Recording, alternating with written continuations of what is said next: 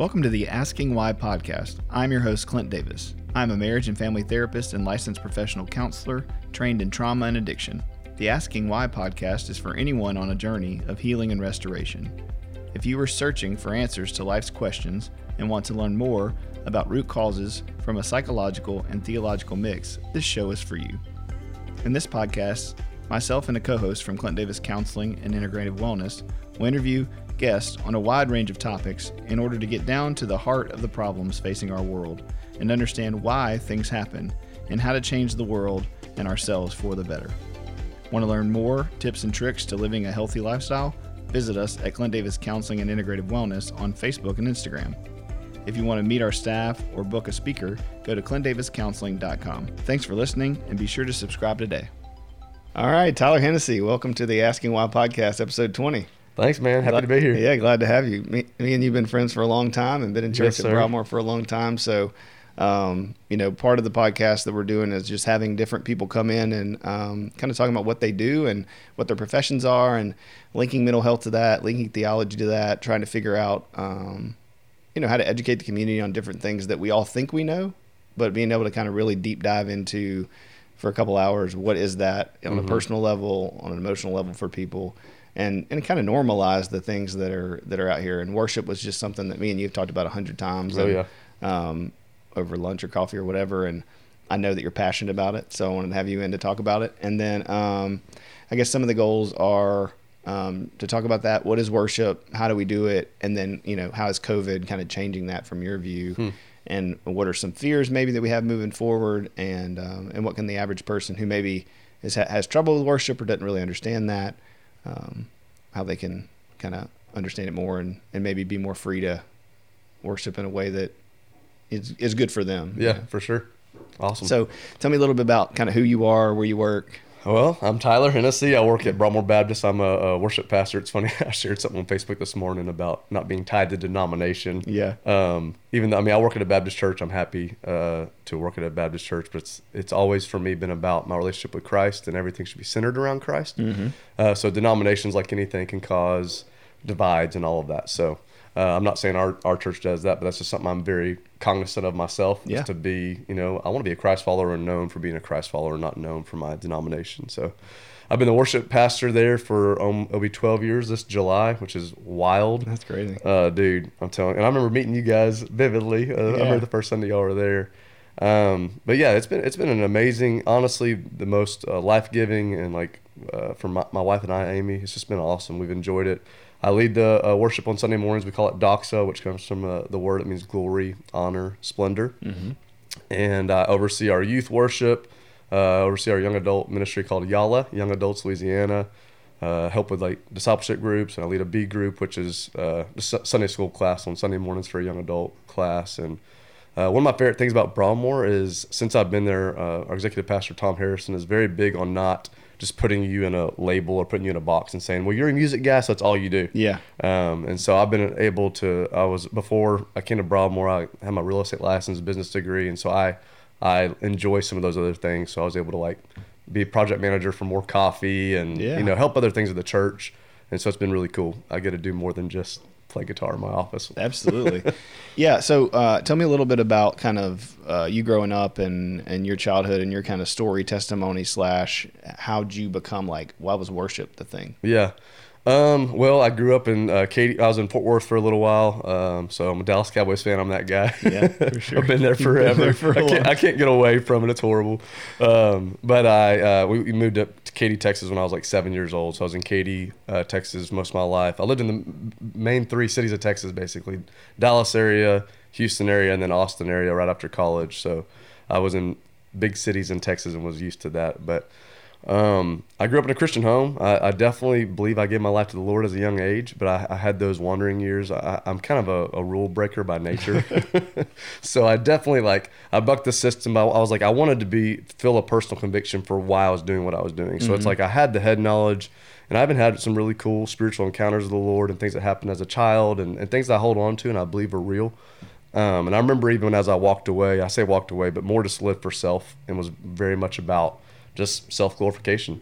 Um, but I was very big into hip hop. I was a basketball player. It might have been a '90s thing. Yeah. Uh, but anybody who knows me now is like, it's not a facade. I'm like, this is this is me. Like, Yeah, if you know me, I'm I'm a hip hop guy, basketball guy. So I was always actually writing, and I uh, liked to like freestyle and do lyrics and all that before I even got into music, uh, like with the band style music. Yeah. Didn't grow up with choir. Didn't grow up. Um, singing or anything like that. Really? Yeah, at all. And most people are like, wait, you didn't play? I'm like, dude, I didn't touch a guitar till I was 19 years old, and touch a piano really till I was 26 years old. That's crazy. Um, but yeah, I uh, I had a, a, a really cool encounter with the Lord when I was 19. I was at Texas State University in San Marcos, and um, I, I was basically I just got to a breaking point where it was like, Lord, I know you're real, but I'm not really following you. It's like it's no longer my parents' faith. I think a lot of people go through that, you know. Yeah.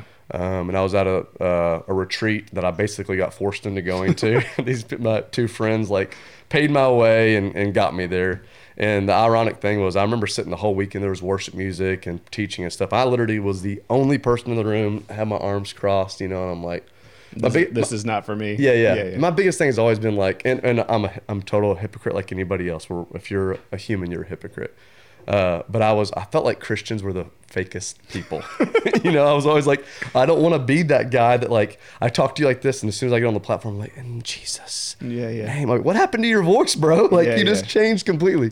So I was always just turned off by that, and I was like, Lord, I want to be authentic, and and so I had to really learn how to do that. But at this uh, retreat, I had a night where the Holy Spirit just, I mean, just broke me, broke me. Um, we were singing, and I remember uh, I'm not a very emotional guy, honestly, and I fell to my knees and I was just bawling uh, my eyes out. And this guy came and prayed over me. And um, for some people, this is like a, a too hard for their minds to understand, but he he started praying things over me that were ended up being prophetic. Um, uh, even about being a worship leader, about things I struggled with and some relationships in my past, about what he saw the Lord doing in my life and my future. You know. Uh, and granted, I wasn't even playing guitar yet, uh, and he there was like a you will lead others in worship and this types of deal. So the Lord really uh, did something in my heart that day. Wow. Um, and so I developed a passion from a mentor at Texas State who uh, was a worship leader. And honestly, man, it wasn't like this. God said I'm supposed to be a worship leader, other than that prayer. But I just developed a passion where I was like, I like to write. I, I've always known how to like kind of flow or, or put words together, and Sure. it turned into writing, and then it turned into playing guitar, and it turned into uh, they asked me to sing. All of a sudden, I'm I'm doing something I've never done before. So.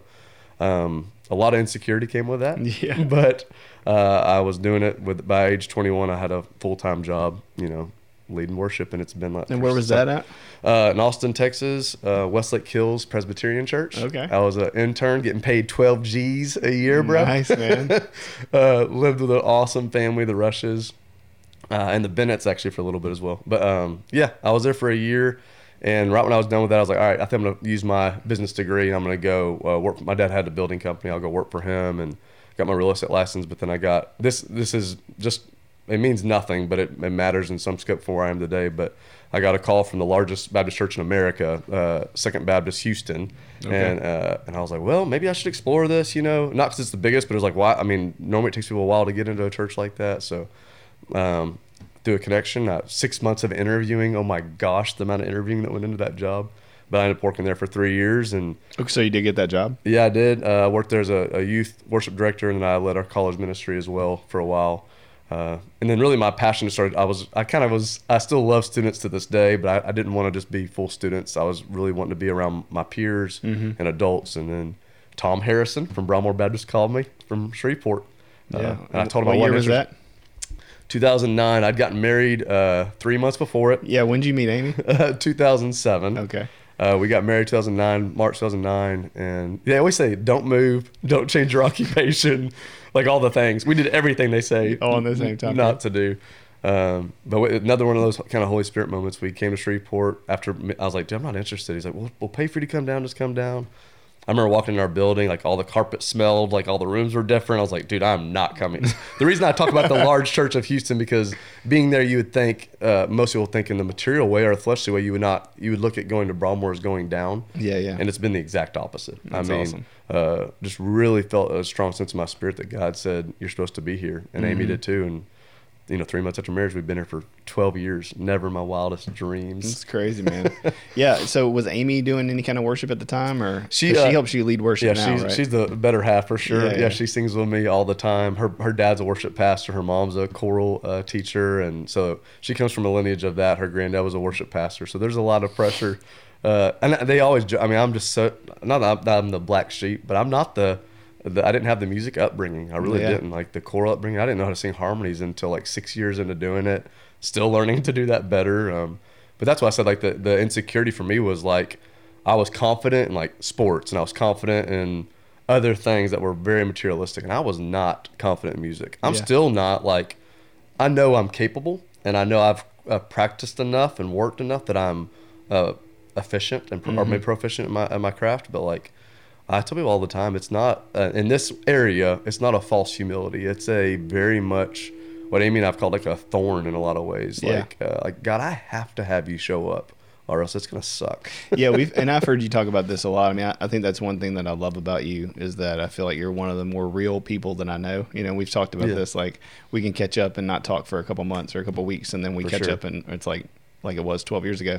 But yeah, I mean, I loved. You know, I always have to tell our our introduction story how we met because you know JC and I had come from Fuller.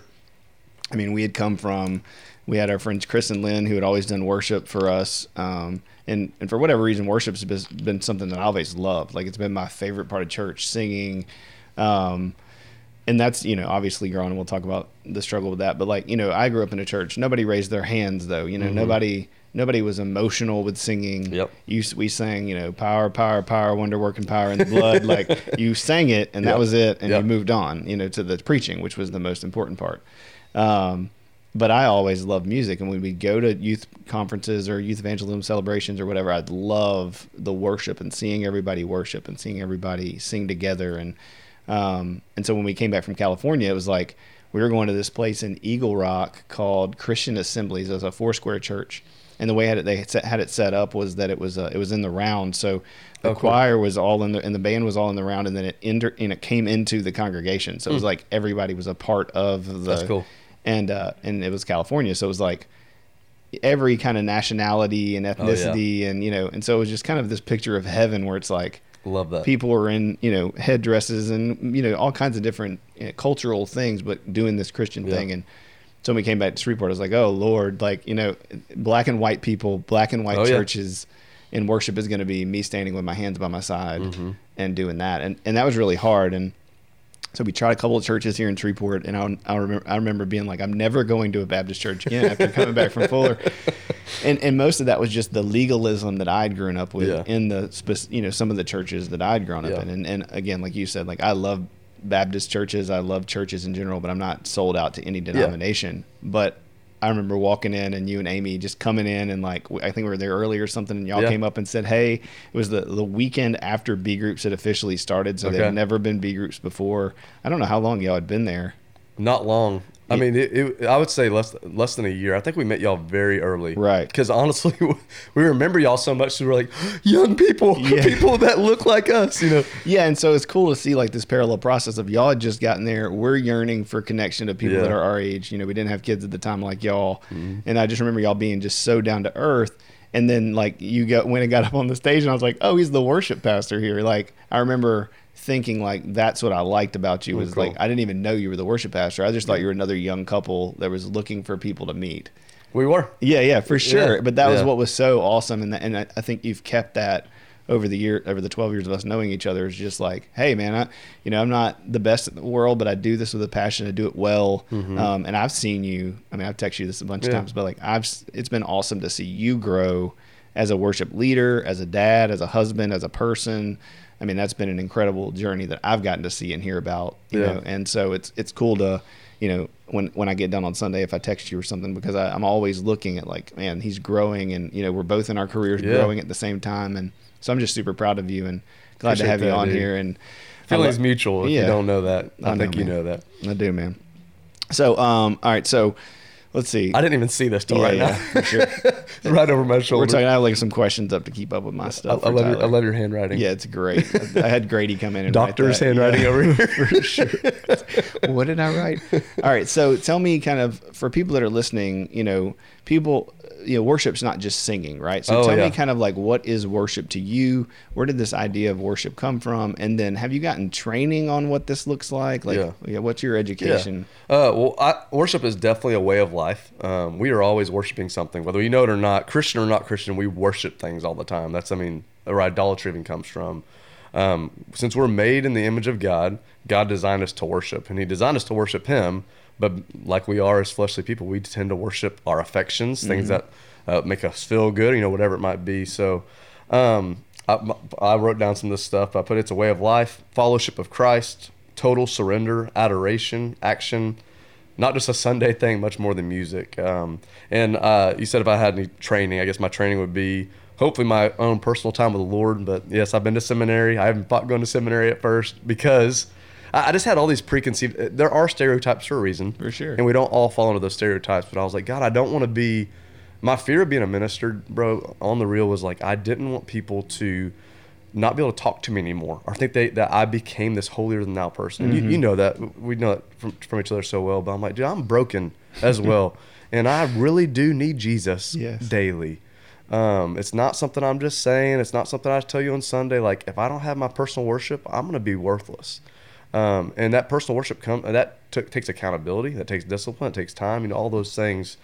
Um, in seminary, they had us write down a definition, and I'll just read uh, my my definition of what I put for worship, which is a hard word to define. But I put uh, worship as a direct response to God's continual grace and love that He offers to each of us. Once the Holy Spirit reveals Himself, it compels us to adore and praise Him. True worship comes from a humble heart, recognizing our desperate need for a Savior.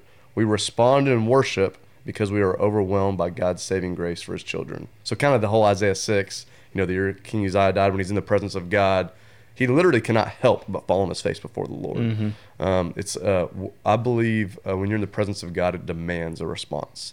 Uh, you can you can choose not to, but then you're living in direct rebellion to what you were called to do. hmm And what your whole body's feeling. Exactly. Yeah, no, and you'll we- go, and we want to combat that and say that's an emotion. Who the heck gave you that emotion? Yeah. Like if we're made in the image of God, where'd that come from, dude? It came from Jesus. Yes, use discernment. We don't want to manipulate at all. I don't ever want to manipulate. But man, uh, worship is a lifestyle. I, I mean, I, I believe I worship things all the time that are other than God, and that, it's, that's sad to say, but like. Dal- Dallas Cowboys. Cowboys. I don't really anymore. They suck so much. But like, can I say that on your Yeah, you podcast? Uh, it's already been said. Bleep it out if you need to. No, uh, but like, or golf, or or just my own my own selfishness and my time. Yeah, I can worship those things. So we're constantly worshiping things, it, it- and we're gonna say it forever. But people are like, all right, now it's time to to worship, and that means the band's coming up. And I'm like, man, the sermon was worship. The scripture reading was worship. Us gathering together as a B group or small group was worship. You and me talking right now can totally be worship to edify the Lord. Um, and so we we really minimize uh, the worship, and we think it's just, a, and that's why for me, uh, I think one of the gifts and thorns God's given me is my my scope on music of worship because it's people probably think, well, he's just not the very best one, so that's why he says that. I'm like, no, I actually just really appreciate all the other facets of how we're supposed to worship, mm-hmm. and my identity is not in how great of a vocalist or guitar player I am. Mm-hmm. It's hopefully engaging people to go, I want what he has, not because I'm uh, anything great, but like. I believe my relationship with Jesus is very real, mm-hmm. very genuine, very. Uh, I'll, I'll be humble about all the the faults that I have. Yeah. But I'm like, this is not this head knowledge thing that I've attained. I know Jesus, and I have a relationship with Him, and I want you so desperately to experience that in the congregation that you're like, I want that Yeah. more than talking about how good Amy sang or Justin sang or whoever it is. You know, Yeah, for sure. that just misses the heart of Christ. So No, no, for sure. And and I think, like you said, I think music is is a can be a more um, there's just something about it. So let's dive into that. I don't want to Yeah. say it because you're the worship pastor, but you know what is it about music? Because you know you're right. Worship is everything. When I'm playing with my kids in the backyard, when I'm driving and have a, a moment to myself, Yeah. you know, like those things are worship. If we contextualize that, if we thank God for it, if we see it as a gift, if we see it as a blessing, then yes, all things are worship. And and it's being mindful about that that I think then makes musical worship can be so much more powerful. yeah, absolutely, I agree. But what is it about music that you think kind of taps pe- into people's emotions so strongly? Because it's it's a cross cultural thing, right? I mean, it's a, Yeah. music is something that every kind of uh, group ties into and, and has a version of. And Yeah. Uh, well, first, I mean, music hits a different part of our brain. You Mm-hmm. probably could speak on that more than I could. I don't know the details of it, but I know it hits a different part of our brain, and it, it invokes emotion. You know, they're secular or, or not. I mean, Mm-hmm. Right. I- dude, I can still listen to some hip hop back in the day that I, I get excited, and I'm like, oh, I remember coming out to the basketball games. You know, Yeah, yeah. or or it's nostalgic. You know, you have a memory that's tied to music. Uh, you people with Alzheimer's who remember something when they hear music. So there's something with music that's I think believe is very it impacts the soul. Mm-hmm. Uh, I believe it's spiritual. Um, I don't think it's something that is just emotional for sure. Um, That's good. I mean, that's a great point because I think the secular world, if somebody's listening who's not a Christian, you know, they like you said, they, people have these preconceived notions of church and and worship, and and that's usually those notions that they have. What I've seen with people that I meet that are that are non Christians that are like, I don't want anything to do with that. I'm like, yeah, I don't want anything to do with that stuff either. Mm-hmm. Yeah, ex- usually, exactly. Right? It's Yeah. like we're in this American structure that we're we're fighting against, Mm-hmm. um, and worship usually is can be toxic. Yeah. You know, and it, it it can be. You see people start play on people's emotions and Manipulative, for yes, sure. and Yeah. so we are saying, me and you, I know, or we reject that too. Mm-hmm. And what we're trying to do today is kind of find find uh, you know find a way to to say it's not that. But it's also not meaningless and, and not just emotional. It is Yeah, spiritual for sure. There's a thing that uh, that God has made us in His image and that has made us who we are. That when music hits our soul, like you Mm-hmm. said, man, there's so much stirring, and that's just not chemicals. absolutely. Right? It's not just Absolutely. like, oh, it makes me feel better.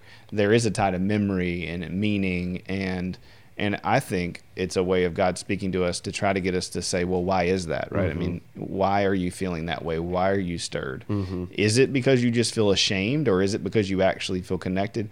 But don't just get stuck in I had this great high and Yeah. and we've seen that, right? I mean, you go to a youth camp, kid, you know, Absolutely. yeah, gets Yeah. super excited, gets super emotional, gives his life to the Lord, quote unquote, and then leaves and goes right back to doing Right. everything that he has to do. That's also a lack of discipleship, though, too. Absolutely. We just don't follow up with people. We go, oh, you checked the cards, you got saved, see you later, which was our generation for sure. Oh, absolutely. And it's a disconnect because worship became the one like it was only that moment, like Right. you were saying. If worship if we as the leaders of the church and as the discipleship makers were showing these kids and showing people, worship was before, during, and after, and worship is us following up and taking you to Yeah. lunch. For sure. Then I don't. Th- I think that emotional component would be very important, and it's not fake. Absolutely. because people think it's fake because they gave their life to the Lord and then they fell off. Yeah. But no, it's not. It was real. Yeah. Lots of times there was just no connection and follow up to Yeah. the rest of worship. Absolutely. Does that make sense? Absolutely, it does.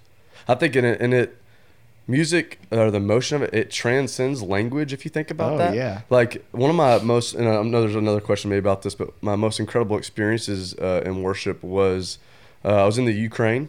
And it was on a mission trip. It seemed like it was always when things were, you know, were away from our American society. Absolutely. But we went to this. Uh, we we passed out flyers all over this. I mean, we were in a village, and dude, probably 200 people show up into a building that probably should have fit 75, and we're, we're like shoulder to shoulder. And I get there, and I got my acoustic guitar, and there's this like broken down drum set, and there's a bass, and this like old, um, I guess you can call it an amp, but it projected it projected some uh, uh, instrument. Uh, and these guys, I mean, we we are not speaking the same language. And what we we come to find out in this village, there's five different languages represented. It was like Hungarian, Ukrainian, Russian, uh, another dialect of Russian, whatever. And we're all here, and, and I'm like talking to these guys, and I'm like, how am I gonna lead worship with them? A guy sits at the drums, and I'm looking at them, and I'm like, open the eyes of my heart, and that instantly they start playing, bro. Like the goosebumps, like I've never felt in my life. And you could say, oh, that's emotion. I'm like, no, bro. the Holy Spirit showed up in a way that they were singing, and I hear all these voices, bro. I'm getting chills right now.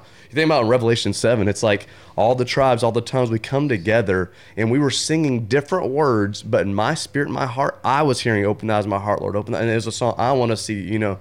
And it just think about right now the passion mm-hmm. behind the Lord saying, "This is my body, not this just this white American church or this black American church or Hispanic, whatever it is.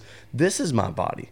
And so there's something about voices coming together, and it it transcended the languages. It didn't matter. We were singing to God, and mm-hmm. to me, it was one of the few moments of my life I feel like God was like, "You're getting a glimpse of heaven right now." And so I mean, that's. That's you, so you want to call that emotion? You're missing it completely. Yeah, you know? absolutely. I mean, you got me tearing up over here. The second time I've cried on the podcast. Oh, there we go. Maybe It's the win. third, yeah. Uh, the other one was talking about dad stuff. Um, no, but yeah, you're right, man. I mean, that's I, I'm I'm tearing up because that I've experienced that. Mm. and It's so true. You know, Mm-hmm. we went to uh, Turkey two years ago to Istanbul, and it was uh, Easter weekend, and we're in this like basement, Yeah. in this like not hidden church, but kind of, Yeah. And they're singing all kinds of stuff, and I'm singing it because I know it, but I have no clue what they're singing. you know, it was you know terrible instruments and Yeah. cheaply made things, and it was awesome. And then the other one, which I, I think you've been to, is down at Bethel Colony. Nola. And- oh yeah. and oh yeah. I And- wrote that one down too. and it's like uh, you know you're down there in this like six foot tall ceiling with 40 guys Yep. and they have a drum and a like stick that they found on the side and of the road awfully perfect. dude it's amazing yeah it was like that was probably the best worship experience i've ever had is just I would brokenness leads to great worship response. Yeah. And so when there's brokenness or there's it, which we will uh, men are the worst. I, I'm telling you because I was the guy. People don't believe me. I was the guy who was like, I'm not lifting my hands. I'm not gonna bow down. That's so emotional. And guy was like, Who are you? Mm-hmm. Like who are you that you're saying eh, you're in the presence of God that you won't bow before me? You won't lift your hands. You won't. Say, I mean dude, the pride involved. I'm just, I mean, the men listening, I'm calling you out. Mm, yeah, for the sure. pride involved with not being able to respond and go, well, that's a charismatic thing. Dude, it's a biblical thing. oh yeah you don't have to be jumping the pew No. you know you don't and, At- and some of that's personality Absolutely. you know like i'll call cassie out but like you know we met yesterday and talked about some stuff but you know when she does worship it's so genuine and sincere No shoes on. no she's but gonna- it's yeah. so much more she'll drop down on her knees Yeah, but it's it. not a show Absolutely. and you feel that right and any of us that are involved in this culture like we know when it's a show and when it's Yeah. not um, and and you you have to be able to be sincere right however sure. your personality is but i can promise you it's not standing there with your hands in your pockets Yeah. it may not be getting on your face and, and getting on Totally your agree. knees every time but it ain't standing there not moving Yeah. you know the thing the thing that I, I, I try to uh, challenge people with, uh, and especially men. Like I'm a man, so I'm gonna call men out. But like uh, women tend to do a better job of expressing their emotions in general. Wouldn't you probably say? as Yeah. okay. So women do we a better. underexpress and they and- overexpress And, I'm telling you, Yeah. I'm the guy who's like, I swallow. I, mean, I need counseling for it, bro. Yeah. Like I don't know how to cry right. Uh, but like i've been telling you no. I'm trying. I'm trying. This, I'm like. I'm telling you. I'm like. I'm crying. This is me crying. You're. Yeah, you're actually yelling. Um, but we just we men that will say that they're. I'm like. I meet introvert men all the time. Uh, are men who are not expressive. That's totally fine. Right. But I've also seen an introverted, expre- uh, non-expressive man at an LSU uh, event or a New Orleans Saints event or whatever it is, and I'm like, do you think when you lifted your hands like this or clapped or shouted that was not a worship postural response? absolutely and you definitely didn't care what everybody around you thought Yeah, exactly. I mean, I think because that- it's like we're doing. Oh, we're doing this together. It's like exactly. That's what we should be doing in corporate worship. Yeah, too. yeah, and it is hard. It, Yeah. it, it makes it more difficult when, you know, and I challenge myself to that, you know, because I remember, you know, I was just, just like you. I mean, I just would stand and sing, and I, I always felt like I wanted to do something, but I would never do it. Mm-hmm. Yeah. And then I remember, you know, what they call it, like the frisbee. You know, Yeah, like there's you- all you the- like- There's all that. There's a lot like of names. The for it. transition, Yeah. right? You start holding The your hand. goal. You can't see me. I'm holding my hands palm up.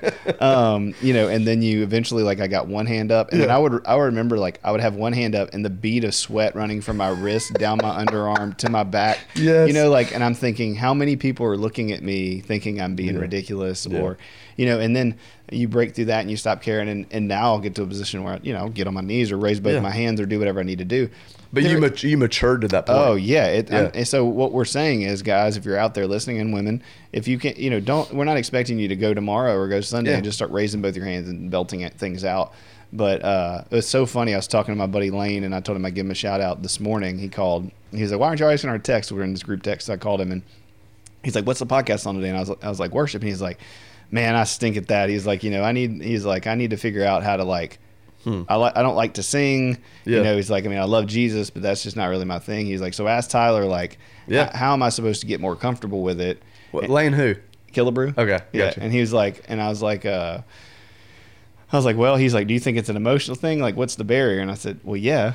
I like, think there's definitely emotion it's in a pride thing you know Yeah. it's a it's an insecurity thing it's a fear thing but it's also a to go back to those dads you know i think about grady and jude and doing christmas service last year before covid and you know and having them stand by me and me hold my hands up and, Mm-hmm. and do sunday worship and hold my hands up and and them see me in that posture to the lord that's why we don't do it is most of us didn't see it yeah, absolutely. you know it's not a they guys don't want to it's, Yeah. it's a learned thing I, I think we all want to deep down uh, because again, uh, when you're in the presence of God, it demands a response. Mm-hmm. You, it- it demands a response. We just don't know how to give the response. Either we haven't seen it or we've been raised, and this is not a knock on any church, but we've been raised to have our arms by our sides, or we think That's if a man, yeah, if a man lifts his hands, he's emotional. Mm-hmm. He's not tough. He's not strong. And I, I mean, I'm not. I, I feel like I'm a tough mental man, So, yeah, but like the toughest man would be a humble man who'd be willing to bow before the Father. Absolutely. And so we we miss surrender. And I would tell Lane or any guy out there. I, I mean, I, I won't say countless, but I've talked to many many men over the years who come up to me and be like, "Dude, uh, I, I never tell people you have to bow or you have to, but I, I will sometimes go."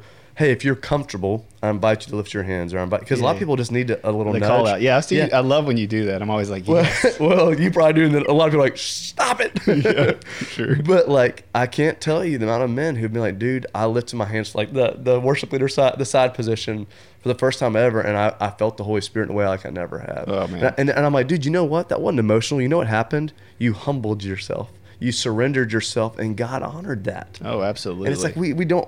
and then you don't want to go back. exactly. And Like- then you're like, there's freedom that starts to take place. Oh man, I'll n- yeah, I'll never forget raising both my hands for the first Mm. time and just the like. I didn't care about what anybody thought, you know. And you go back. I mean, I still as much Oh. as I love Jesus. Like, there's sometimes where I'm too aware of myself, Absolutely. or I'm I'm thinking, man, I just did this or this, or I'm planning on doing this or whatever, and I'm my when, when the bridge builds with the drums, like, yeah, exactly. Or or like I mean, with my like my own sin, Yeah. Like I don't want to lift my hands because I don't Oh, feel yeah. good That- that enough. to. shame. Yeah. Yeah. Can you I- talk about that a little bit? Like, That's tough. I mean, uh, bro, I've had I, I make it a habit every Sunday morning. I park kind of farther out in the parking lot or whatever, and uh, I mean, I, I get up in the morning. I spend time with the Lord on Sundays. It's important to me to do that. Um, but I, as I'm walking the parking lot, I always kind of have a, a similar prayer I say to the Lord about just like, God, get me out of the way. Help me have a good attitude this morning. Please fill me with your spirit. That type of deal. Um, just because there's times I'm coming in, dude, and Amy and I got in a real big argument the night before. We've we've said our our apologies, so we never go to bed. Uh, we've gone to bed probably angry, but we don't go to bed not like saying, "Hey, we'll work this out tomorrow. I love you," type Yeah, yeah. deal. Or like just man, uh, been caught in my own sin of pride. Or there's been like bad uh, seasons of my life. I'm like, Lord, I didn't really spend uh, personal time with you this week. I spent work time with you. So I prepared for this worship service, and I was I read scripture on my computer, but I didn't have time with you. And I'll feel that conviction. I felt that conviction in the middle of leading worship tons of times, and it's hard because then I'm like, God, is am I being unauth- unauthentic? And I think what the Lord would say is, No, son, humble yourself now and respond to me. Like I, I take you, I love you as you are. I love you in your brokenness. I love you in your sin. I don't love your sin, but I love you even as you're a sinner. I'll say it that way. Let me Yeah, be sure. fair. But yeah, I think uh, you know th- there's no condemnation for those who are in Christ Jesus, and we're so quick to want to beat ourselves up or go, men. You talk. I know you've probably even done po- probably done a podcast on this, but men who struggle with pornography or Right. women who struggle with pornography, or just struggling with um, their mouths or things they've watched or um, their pride, whatever it is. You're you're feeling that as we're singing "Holy, Holy, Holy is Lord God Almighty" type deal, and you're like, how can I lift my hands before God right now?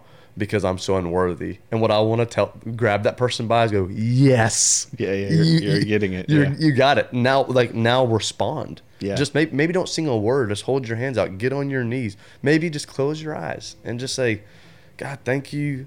Like I don't deserve this. Like I I know what I've done this week. I cannot believe you still love me. Like you're good. Like that's worship. Mm-hmm. And we we don't have enough of that. I think we're just like. "Ah, I can't sing because I know uh, I cheated on my wife, or I thought about cheating on my wife, or you know I, I know my mouth has been real perverted or gossipy, whatever it might be. Yeah. and that's Satan. That's not. That's never been from God. Yeah, I know. I was telling somebody this this week. Like that's that's a great point because it's like uh, I don't remember who I was telling, but we're, I was saying you know sometimes um, you know I'll catch myself and I'm thinking you know usually when I'm shaming myself about something, I, I, one of the habits I've stopped you know started doing those last couple of years is like stopping and going okay, what do I actually think God wants me to do? Mm-hmm. You know, like because it's a belief issue, right? Yeah. It's like. I, I, I tend to beat myself up because I'm like, God wants me to do this because I've been so bad. Yeah. And I have to go, wait, I know that's not the gospel. I know that's not the narrative. And it's like when you're in church, God's not looking down, seeing all your sin. He's seeing Jesus. Mm-hmm. If you're a Christian, mm-hmm. right? You're standing in Christ's righteousness. And if you can understand that and accept that, right, that stirring in your heart is conviction, but it's to remind you how much you're loved, not to remind you how crappy you are. Mm-hmm. And I think we forget that, and then we feel like incapable of it. And and the truth is, we are. Yeah. Like even in worship, the only way I can raise my hands is not because I all of a sudden had more faith. it's because the Holy Spirit is working in me. It's just a thank you. Yes, Surrender. Yeah. for sure. But it, but it, it's it's my prayer was for that. Yeah. Like God help me to be more Exactly. my posture to be different. So if people are out there and they're like, I can't do that, pray for it. See how that works out for you. that's a great. That, that's. I mean, I, literally, uh, while I'm singing, uh, leading worship, often weekly, I have a little prayers. I say that's why you'll. Uh, I'm not an ad lib guy who's like doing all my oohs and showing my vocal runs. But if you kn- you know, like I'll I'll say like yes God or thank you. I, I, that's literally involuntary. Can't help it. That's me praying as I'm singing because a, a line will get to me. Like I'm no longer a, a bondage of my sin, or I'm no longer a, you know slave, whatever it is. Um, and so like I will just thank you, our God, you're good, and, and those Yeah. types of things. It's like our Lord, help me get there, increase my faith. Well, that's what that's what I love about you leading worship, and you can speak to this. You know, there's different styles, right? But I think one of the things you do really well is you're worshiping with the congregation. Mm-hmm. You know, as sure, a yeah. part of it Yeah. versus like putting on a concert. So, what are some what are some kind of for people out there listening, and you know they see you know different styles. What are I guess what are some barriers that you think people have to? I mean, we talked about some of them to worshiping, to having a style. Yeah. Um, well, there's there's lots of style. I mean, I remember when I was in seminary, like the main three we talked about were what we call traditional, which is I, I, we call traditional. We have contem- contem- contemporary, blended, which is the funniest word on earth. I feel like you're like, I mean, what does that mean? Yeah. Uh, I mean, I know what the word blended means, but whatever. Uh, modern. Uh, there's like there's hip hop. There's spoken word. There's all there's all uh, uh, there's different forms of um, worship uh, at different churches, and then you have denominations on top of that who have their. That's why, honestly, uh, ten plus years ago, I wanted to change the name from Contemporary at Broadmoor, and like probably ninety percent of the people still are like, "What is Doxa?" Yeah, yeah. and I'm like, you know, I don't even care. I mean, remember having these Yeah, I, I mean, I wish you knew, but I, I'm actually, I'd rather you not know what Doxa means than hear the word contemporary and go, I already know what that means because I experienced that in my other church, so I'm not coming there. Right. You know what I mean? Because you maybe had a bad experience. And so, one thing I uh, I feel is so imperative in every set that I plan is I'm like it needs to be theologically sound. It needs to point to the Lord. Um, I, I it it needs to be of Him so much more than the style. That, that- just quite frankly, my, my style that I'm um, gifted at or able to do is con- con- it falls under the contemporary category. But like I like hymns, I still like I like spoken word. I, it's it's never the style has never trumped it for me. It's always been the thing that supersedes the style is the scripture, is the words, is the presentation. Is it tied to the sermon? Is it gonna invoke a response from other people? And so for me, like I, I'm really big on this. Like words matter to me a lot. Uh, uh, and you, you would think that should be for all worship leaders, but I think it, I'm not kn- knocking other people, but like even I don't like to call it a stage. I call it a platform. Uh, a stage is for performing. A platform is something that God's given you, uh, has elevated you on. Like you have a platform here at Clint Davis Counseling, you know. Um, so the platform the Lord's given me is the ability to quote unquote lead worship in front of people. But it's awkward, dude, and it's weird sometimes when I think about this. Like, like you, when you talked about in the round, I'm like, oh, I love that idea. But it's like I'm standing here, you're there, we're looking at each other, and so I'm trying. I try so hard to like people. I can't uh, people like, did you see me on Sunday? I'm like, no, I didn't. I see- unless you came and talked to me. Like, you looked right at me. No, I didn't. Like, Yeah, uh, yeah. I'm really trying so hard to think about the Lord. I'm praying. I mean, I got a lot on my mind. Uh, but like this idea, it should be communal. I mean, the, us gathering together is for the glory of God. It's not so. I. It's fine uh, for there to be encouragement and like, oh, uh, you know, Jesse, you did so great, wonderful. But the heart of it is, I want people to leave and go, man, I was moved today to spend more time with God this week. I was challenged to worship the Lord on my own. Uh, and it's again, I, I'm, I, I get the the take of like telling the band they're great, and like you, you like, hey, man, you did great today. But I know your heart. You're not like you're not elevating me. You're just like, hey, and we need to, we got to hear those words of encouragement Absolutely. sometimes. There's enough crap said behind the back, you know. But the point is, are we leading people to the Father truly? Are people like seeing our worship and going, I desire that? And then that happens in a lot of personal conversations. So I, a lot of my stuff is, is coffees and lunches with people and Yeah. and trying to be like, man, I, I just want to help hopefully teach you why I respond this way, you know? Yeah, in that vein, what are some difficulties that you've had, like as a worship uh, pastor? Um, like if if worship pastors are listening to this, what are some things that you've kind of grown in, had difficulty with? Um, Gosh, dude, I'm trying to figure out how to narrow this question, this answer down. Tons. We got I a mean- whole nother hour. well, I'm trying to figure out what to, uh, some of the things I wrote down, like um, what I think worship pastors in general. We'll say in general because we all have our own things. Sure. Again, but like uh, it's very easy when you're on a platform to to struggle with pride. I think we all struggle with pride, but I think pastors and worship leaders are probably the two worst at struggling with pride because you could, it's very easy to quickly think it's about you. Um, being the guy. Uh, I think so much of it. Again, I, I come back to this. Uh, one of the greatest gifts that I'm upset with the Lord about is that I wasn't naturally talented at playing guitar or singing, or and I, and I worked my tail off to become competent. Uh, I want to sing on pitch. I want to be a good leader. But man, like he he never. I was never going to be on The Voice or American Idol. Yeah, I'm yeah. not knocking those things either. But like it was so much about the heart of like. Uh, I think people will relate. Um, can I, a lot of men over the years have been like, dude, you're the only worship leader I've ever, ever been able to sing with, and I'm like, well, it's because I put it a step and a half down so you could actually sing it too. Right. You know, um, not trying to figure out which one sounded the best for my voice. Even uh, I change stuff like that all the time. Um, so I would say it's it's very easy to get full of yourself. Um, the world does that. Social media does that. That's a whole other um, conversation. Uh, I think there's a lot of inauthenticity, um, if that's a word. Mhm, uh, that is. You know, there's a lack of authenticity. Um, I strive. I, I'm not. I'm sure there's times I've not been completely authentic, but dude, you know me. I mean, Mm-hmm. I desire that so deeply. My wife would be the first to tell anybody. She's like, no. The guy y'all see is the guy he is at home. You know, like sure. uh, it, not that like I mean she sees more of my junk, you know, like my, my, my struggles and my, my crap, but like uh, she, she like I I'm always pointing it back to God. I'm always like, and I'm I think I'm pretty quick to apologize. I think I'm pretty quick. Like I I uh, I want to be teachable. Um, Mm-hmm. I think uh, most worship leaders and pastors can be unteachable. They think that they've arrived or they've gotten to some point of.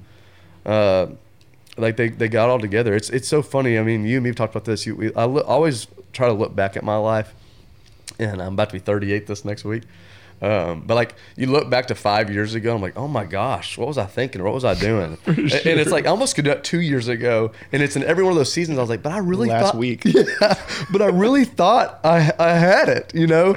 And it's like the more we, I think the more we grow in Christ, that really the more we realize we don't have it. Uh, and it's like true humility is taking place. We're getting there. We're never humble, humbled fully, but like, uh, I just think, man, so many worship leaders are these, and I, I really want to do. I, I, I don't want this to be a me knocking other people thing. but the- Absolutely. I feel like there's just too many of these 22 year olds who sing really well, and churches hire them. And the church, it's the church's fault mm-hmm. uh, because they're going, well, he sings good and he looks cool and he's got the, the right jeans on. You know, it's like, dude, your church is going to suffer now. Mm-hmm. Like your church is suffering because you didn't get a guy who is theologically sound, who is humble, who had a good attitude, who prepared accordingly. Um, and churches across America have missed that.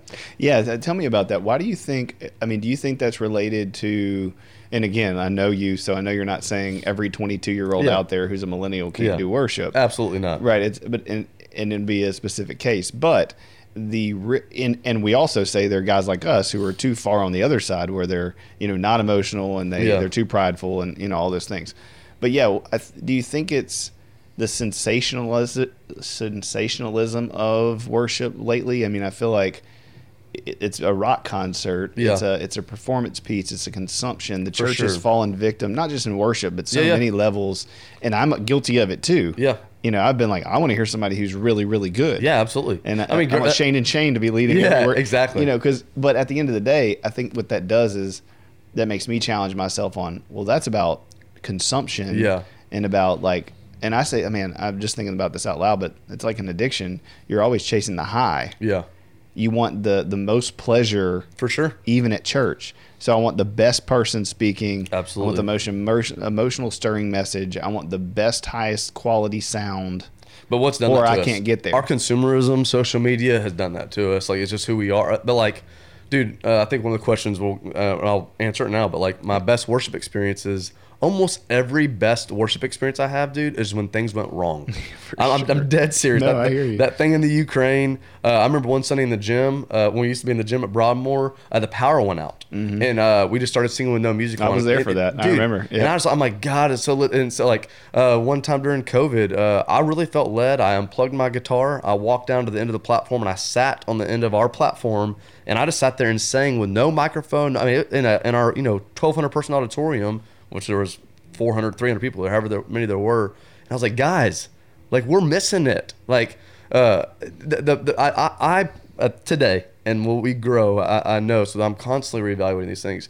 I don't personally have a problem with like lights and and the screens, all stuff, as long as it doesn't become the it or the priority. Yeah. So I think there's a reason for it. I know there's a reason for it. I mean, it is to bring in hopefully lost people, young people, to engage them.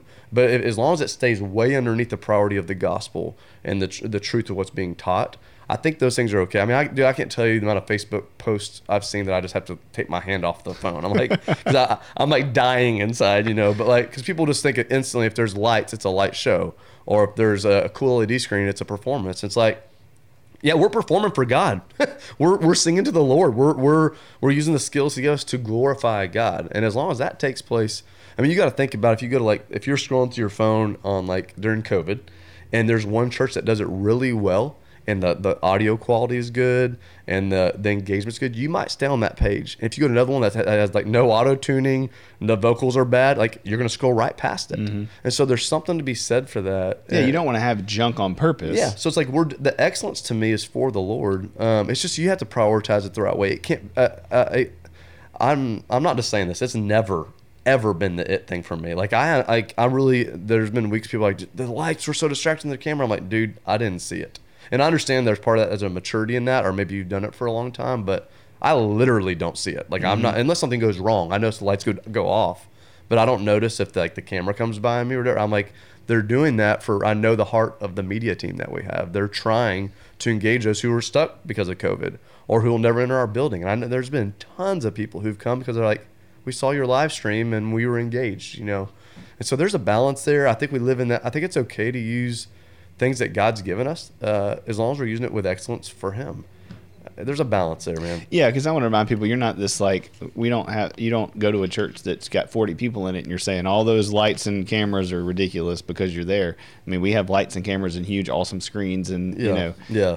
like we're not on this side of not doing it, but the point is is to, like you just said to make sure the priorities right. And I think Yeah. that's where we lose it. When Yeah. it becomes more entertainment, For sure. and that's the problem I see in general. And, and for people listening, like we got to check our own hearts. Like, Yeah. I say that. When, I mean, even this podcast, somebody's like, "Well, how many viewers do you have?" And how many? And I'm like, I don't even know because I don't look Yeah. because I don't want to know. Don't want that to be the focus. You know, yeah. no. And but it's also not going to be an, an indication of if it's good information. Yeah.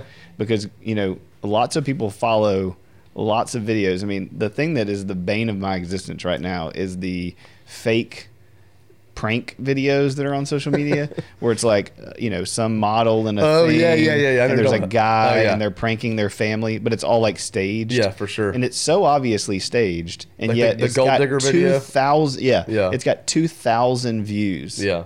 and I'm like, I can't get 40 people to watch something about mental health or theology or something that will change your actual heart and life. But these guys who are out there, you know, have, and so it's like, I'd argue we don't want to change. no, for sure. Well, I mean, you know, people don't want the conviction that comes with change. No, and that's my point is Yeah. that just because something is popular Yeah. or people go to it for entertainment value doesn't mean it's changing people. Yeah. It can, Yeah. but we have a really weird way of measuring success, For sure. quality, what's good, and it, Absolutely. and it trips me up. You know, I agree. so you know, I know that it trips other people up. The, I will say this: like our team, the Doxa worship team, uh, everyone, every one of them would tell you this. Like I talked about uh, humility, preparedness, and their attitude. Uh, so like you have to come with those three things every Sunday morning. If not, I love you. You can go home today. Mm-hmm. Uh, that doesn't mean you won't be welcome back. But I just don't. I'm not. It's not a, like being a, a hard hard A. Like I'm Yeah, like, it's uh, dude. Your attitude matters, and we it's it's contagious when it's negative. Absolutely. It's contagious when you're worried that you didn't get as many songs as so and so got, whatever it is. Yeah. And so like the reason I rest easy on that is like with the lights and the screen is I'm like, dude, if that's engaging people, I know the heart behind the worship team. Right. And so I'm not concerned with uh, the per, what I call the peripheral things. Uh, and and I, I know that there's people who are distracted by it, but every and I'm not saying there's not someone else, but every mature believer I've had conversations with, which is tons. I've sit down and I, I've talked about this stuff all the time. They're, they're like even guys who be like, yeah, the cameras distract me, bro, but I'm able to like put it aside because I know blah blah blah blah. Or Absolutely. they they're able to make the jump.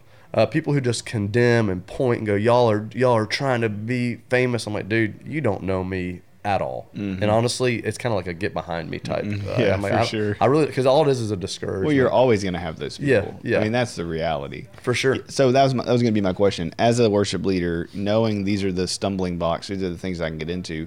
What are some ways that you would challenge people to keep that in check, and what are some ways that you keep that in check?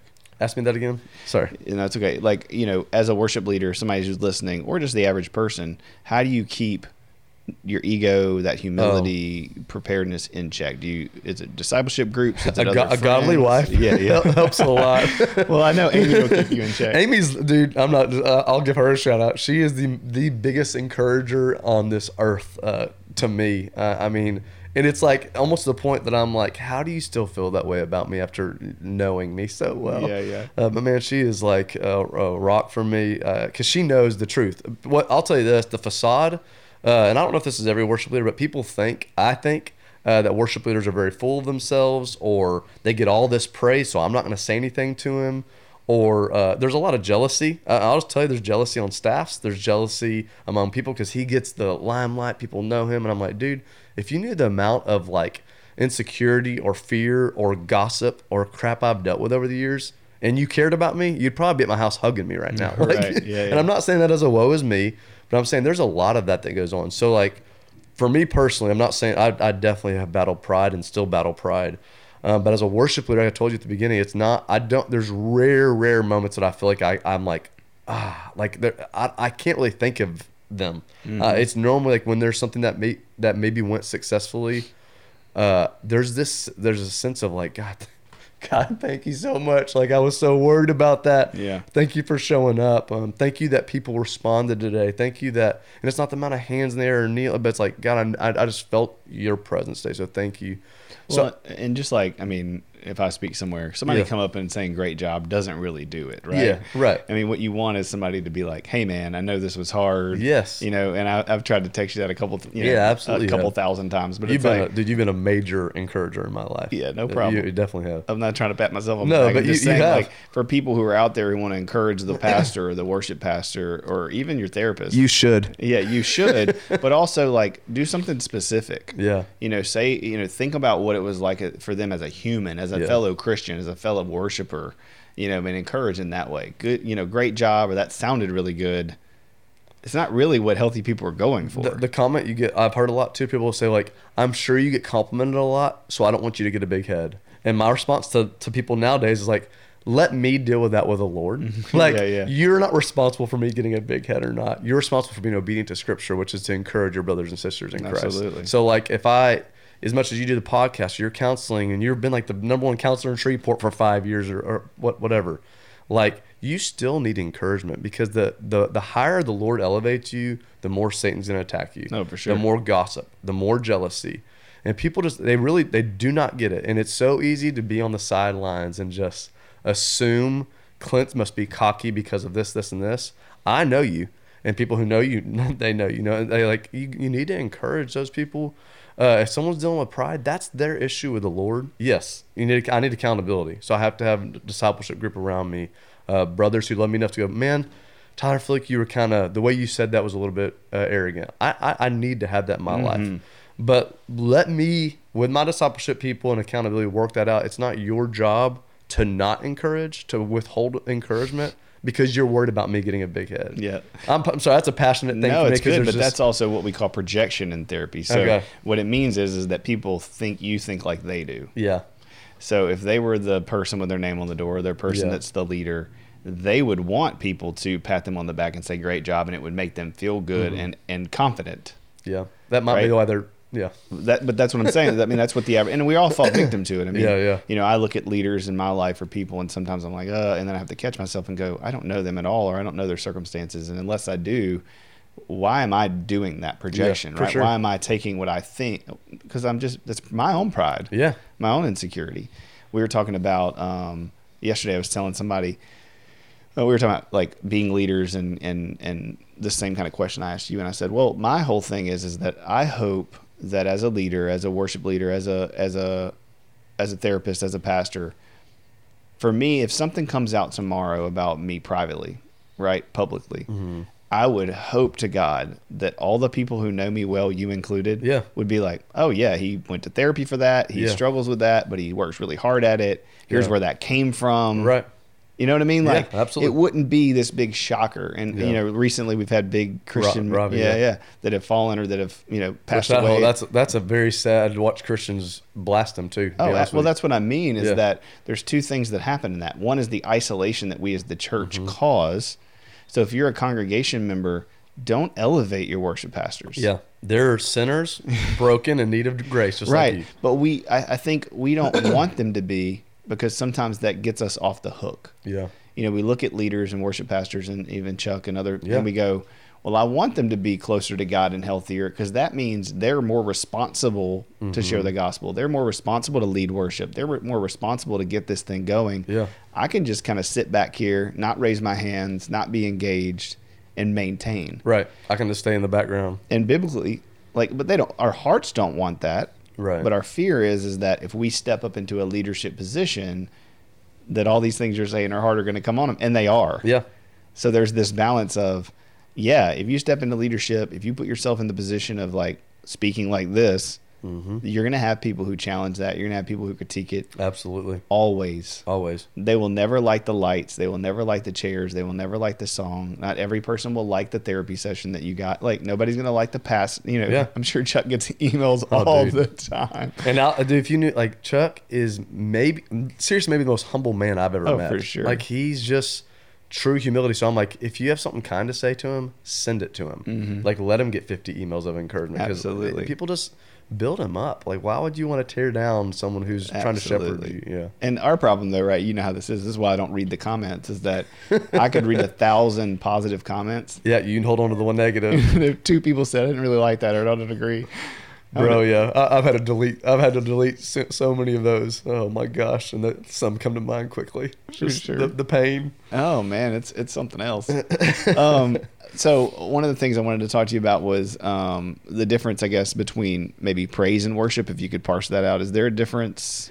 Um, I wrote something down, but let me. I, I wrote basically I, before I find it. I know the the first thing I said was semantics uh, Yeah. for me. I don't see a big difference uh, for praise. I put praise would be like I look at the book of Psalms as a, a praise to God. Um, edification, lifting one another, that's praise. Uh, worship is more lifestyle. It's kind of like we discussed Got already. I don't. I don't. Uh, I don't personally. I would. My answer would be very simple and say it's semantics. Yeah. Uh, but excuse me. Uh, worship is very much a lifestyle, and praise could be. You could use it in a different context. Maybe I, I praise you for something good that I see in your life, or I just praise God. It's just the maybe character of God, goodness of God type deal. But I don't.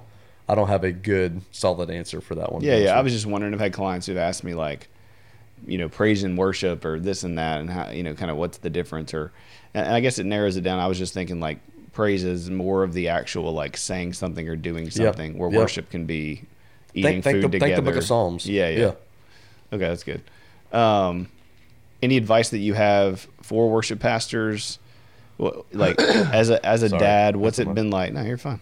What's it been like to be a dad and be a family man and do like worship every day? Like what's you know to be the worship pastor? Um, I love being a dad. Uh, being a dad's been awesome. And that, even thinking about earlier, like the analogy of uh, just going back to this real quick because you said that. Uh, you, you talked about when you feel condemnation or guilt in worship. I think about my son and my daughter.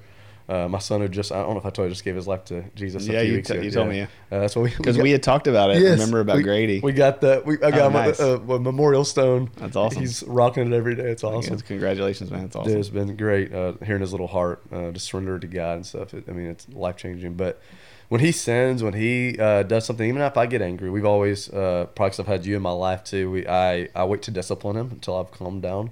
But dude, there's never been a moment ever that I have not wanted to show him grace and love, especially after he's apologized. We worked things out, and I'm a, a fallen man. Mm-hmm.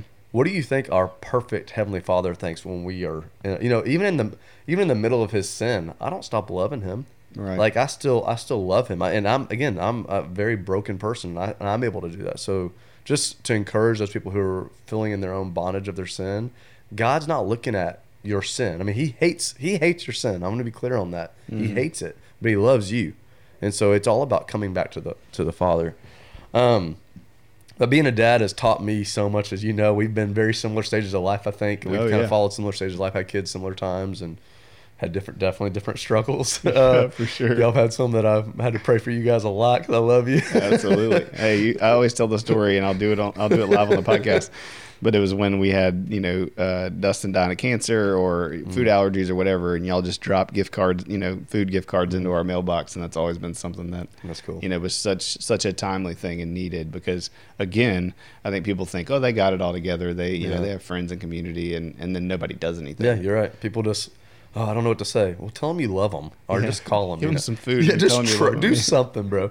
Uh, yeah, but being a dad has taught me a ton about the father. I feel like, man, like you, uh, you probably agree with that. There's just something about having kids that you. Uh, I mean, I just figure out how broken I am, Mm-hmm. how much better God loves me than I can ever love my children.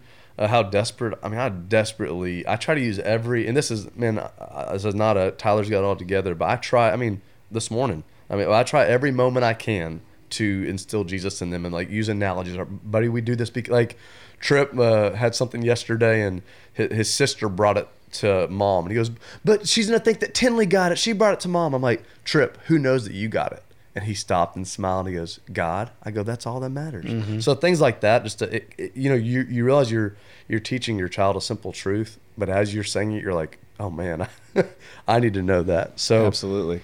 I would say there's been so much uh, from the children that have helped me in, in worship leadership and have a better vantage point of who God is in my own life. Um, I would tell worship leaders the, the number one thing, the number one thing I would tell all worship leaders and honestly all people um, is you can't experience public corporate worship if you never have personal devotion, personal worship. Uh, personal worship is so important. And by that I mean personal quality time with you and God. Jesus often withdrew from the crowds. It said he often withdrew and he was going to be with the Father. And I think we don't have in our, I'm not call it meditate, call it quiet time, call it whatever you want to call it, but you need to have time where you are alone with the Father. Um, I um, I'm not saying I've been perfect in that because I definitely have not, but I can tell you, dude, I cannot operate without it uh, Yeah. properly. Uh, and so I need to have time where I'm reading the scripture. I need to have time where I'm literally sitting there and just listening. Time where I'm it, like I I don't even listen to music in my car. People are like, Wait, I thought you were a music guy. I'm like, I don't ever listen to music in my car or seldomly. Uh, and that's normally a time I'm just kind of like, God, what do you want? Like on the way over here, God, please fill me with your spirit. Whatever you want to be said, let it be said. Uh, those are real things. That's not something that I would just say to you or say from a platform. It's like, no, this I actually do this Yeah. because I believe this. For You know, uh, I use analogy a lot on like belief is uh, an action. Belief is not just a, a, a word that we say, but like if you and me believed like this building was going to catch fire in five minutes, I don't think we'd be sitting here with our headphones on, right? No, We'd sure. instantly be running out. So if I believe God's returning for us, and I believe that Jesus is the Son of God, and I believe that there will be con- there will be a day of judgment, and I believe that many will go to hell who don't know, like there has to be an action that comes from that. Uh, and so for me, if I'm going to be a quote unquote worship leader, and I'm supposed to draw people to the Father, I better have personal worship. Uh, I mean this in all like, gen- genuineness. Like you need to quit uh, being a worship leader if you're not doing that. You Yeah. need to quit um, or start today Yep. because it. I mean, it's false. I mean, uh, and I'm, I'm not saying we get it perfect. Right. But if I don't have personal worship, like I mean, dude, I, I'm weird. I left my hands at home by myself. I get on my knees by myself. I'm sure you do too. Yep. You know, because I'm like I, and sometimes I feel weird. I always uh, when I have my hand up in the car and somebody's next to me, Yes. I'm always Oh, like, dude. oh well. I mean, I, I have Tourette's. I feel yeah, exactly. I feel weird by myself sometimes at the home, but I'm trying to. I'm just trying to be obedient, and I'm like, God, use me, mold me, so that when I am on a platform, it's real. It's not something I've, I'm thinking about what I look like, and so you got to have personal worship, man. Um, Well, I was going to bring that. I was going to, you know, that was a great point because I think when we're talking about worship being in church on a Sunday, yeah, it's going to be very problematic if that is the only time that yeah, you're doing it. Which a problem, and this is not a con, con, condemnation on people, but it probably is 95 percent of people. Absolutely, 90% and it was me for a long time. Yeah. I mean, I was like you. I'm listening to Tupac and Biggie Yeah. and whatever else, and that's all. You know, Metallica. Yeah. You know, whatever it is. I mean, it, it, that was one of the big things for me uh, from worship that that shocked me to my core recently in the last couple of years was how much secular music versus Christian music Mm-hmm. impacts our daily life, our philosophies. I was doing a marriage retreat two years ago, and uh, I went to sit. It was at Toledo Bend, and I went to sit out and pray before the first session or the second session. And this, there was a couple, and they were getting married, so they were playing all their music, getting ready. The, the DJ was out there, and it was uh, some country song, and it was like. Uh, you're my everything, or something. I, I won't. I won't sing it. Please for do, everybody. please do. I want to be your everything. Yeah, Uh, yeah. There you go. Uh, and so like it. it's a country version. Um, Clint Davis, everybody. you're welcome. CD's coming out next year. Um, collaboration with Tyler. Yeah, collective. exactly. Uh, but anyway, so um, I'm sitting there thinking, and I'm like, that is a huge problem. Yeah. Like I'm about to go teach this marriage conference, and this song that is very popular is the idea is that in marriage, in love, I'm going to be your everything Yeah, and it was just one of those hundred moments that I've had recently of like how much music can be very uplifting, Yeah. and be very emotional, or it can teach you a bunch of very terrible lessons about how life works. Yeah. And so I'm in Target with Grady, and I'm on the toy aisle, and you know Bieber's playing or whatever, and I'm thinking, I don't play this stuff at my house. yeah, yeah. We don't either. Like I don't let any of that. we do stuff- have some. Uh, what is it? Um, tacos, raining tacos, and so, oh my gosh, dude! I don't know if you have any of that, No, but not yet. oh, it's awful. yeah, I try not to let. Any or it's time for lunch. Lunch. It's time for. I mean, we got some of that stuff going on. Oh, I'm sure, Dude. Yeah, we we were listening to Disney Junior theme song, and it was some DJ shuffle thing, and they wanted to listen to it like a hundred times. Oh, bro, I'm telling you, yeah, it's it's nonstop. Anyway, the point is, is that with kids, they just bring the innocence of them and what you're trying, like what have you been so used to listening to and being inundated with. And again, I'm not getting on a soapbox about secular music. I Yeah, yeah. listen to it. I'm not Yeah, saying hear I, don't, but I'm saying what you let your kids listen to, what you you know play for them, what they're hearing about life through music, because it's so emotionally impacting. It's very risky. You just, can you can get on the legalistic side real quick for sure. But I'll be real with you, dude. Like, I mean, I still listen to secular music sometimes. I mean, I- and honestly, I, in my mind, I think it doesn't bother me at all. I'm like, dude, I don't. Even, it, it doesn't matter. But like, what we're putting into us does have an effect on us. Uh, that's with TV. That's with social media. That's with music. So I do think there can be an argument made that people would call legalistic. That would maybe say you need to get rid of all this stuff. Mm-hmm. Um, I'm not gonna lie to you and say that Amy and I've gotten rid of all that stuff. Right, Uh, sure. So It's like the whole burning of the CDs thing in high school. Yeah. yes. But it's like, I mean, uh, I'm, I'm not going to be the perfect voice for that. I'm just Moderation. Really, yeah, I'm be really r- real. I just I'm not the perfect voice on it right now because we we're real careful what we watch or try to be careful what we watch. But like for our kids, I'm way more concerned what I put into their ears and their eyes, uh, and that could be. I mean, maybe I'm a little naive in that eye, uh, area. I'll be honest, but we'll still listen to we'll still listen to stuff from high school sometimes if Amy and I are on a, a road trip or you know whatever, just being silly. Um, but Yeah, You gotta be careful. My point is just being mindful about it. yeah, I think. use discernment for sure. yeah, I we've mean, just grown up not even thinking that it has an impact. yeah, I agree. You know, I mean, I remember being in my in my in my trailer, my parents' trailer at you know eight and nine, listening to Garth Brooks all day, every day. Yeah. I remember singing about this girl, you know, the the song "Shameless." Yeah. You know, and it's like I look back and I'm like, those are very adult themed Oh yeah, things for me to be listening to at nine years old. the the the hip hop lyrics I was listening Oh, to at age way too young, like eleven. Yeah. bro, messed. I mean, I had a horrible mouth because of it for a while. I it, it led me towards some sinful activity for sure. Absolutely. And again, this is not being like these Christians who are like, "Oh, I can't believe you do this." Yeah.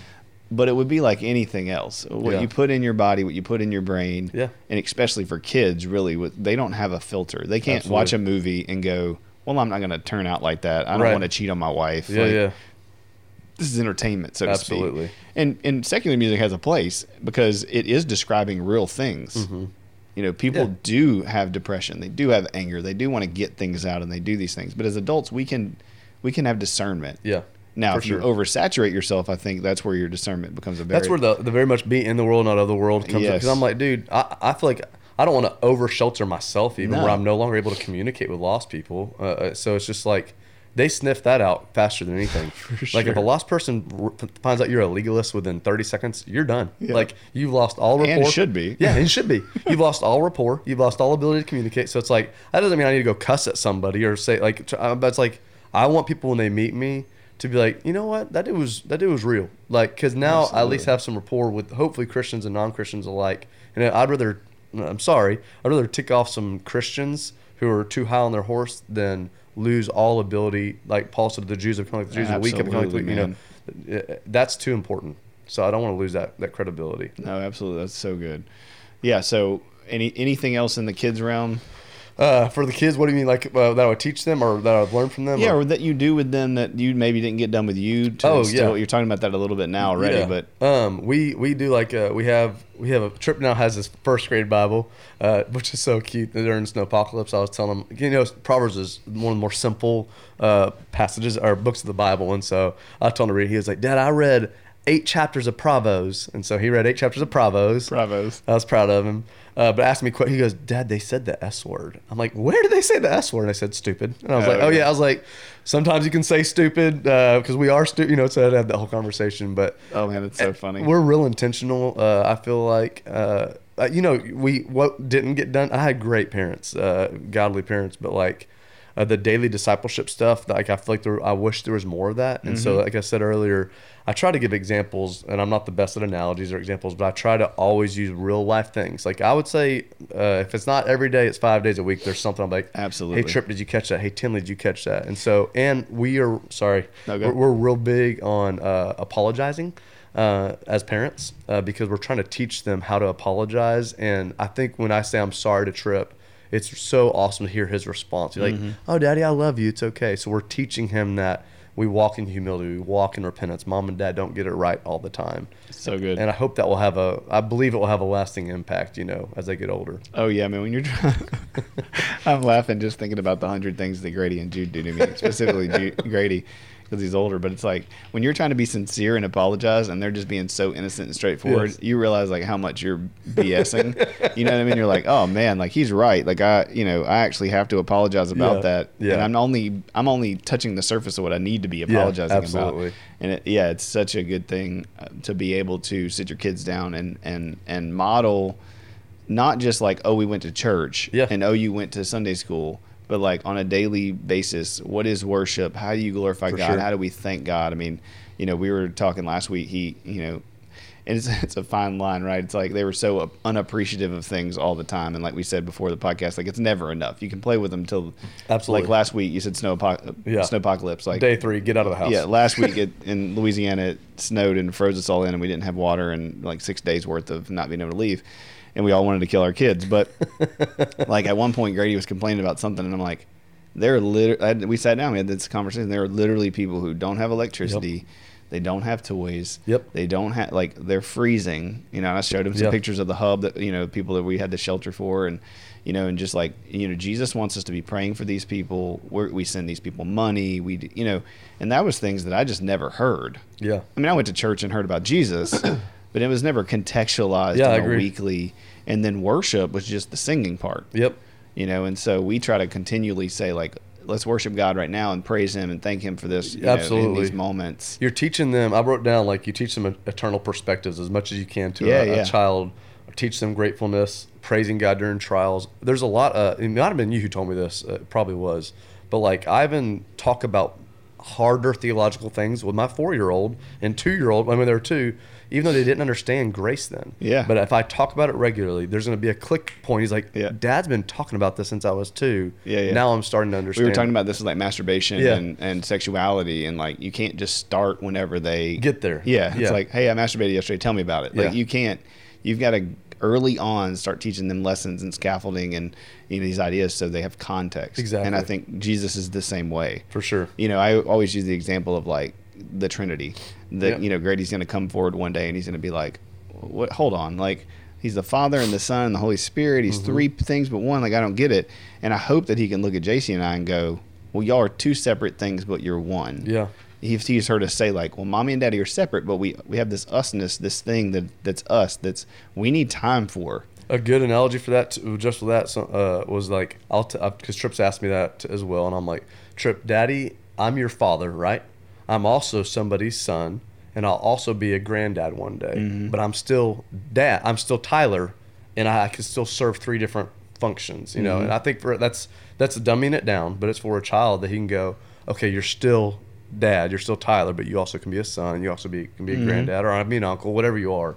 I think kids can they can grasp that. Oh, absolutely. You know, so that's a great. Uh, I think a great way that was taught to me to help children understand different modes of the, how how God works. Absolutely, that's great. Yeah, I think you know. Again, we're and what, what Chip's probably going to laugh at us afterwards because you know it's it's like this is the new stuff, and me and you have littles is what I call Yeah, it. yeah. You know, we're in this we're in this season of, I mean, it's going by fast now. I mean, I know you know It this is. with Trip. It's like all they're starting to not be little boys. Oh, yeah. and they're moving cl- really quickly towards. Somebody said something about uh, their eight or nine year old.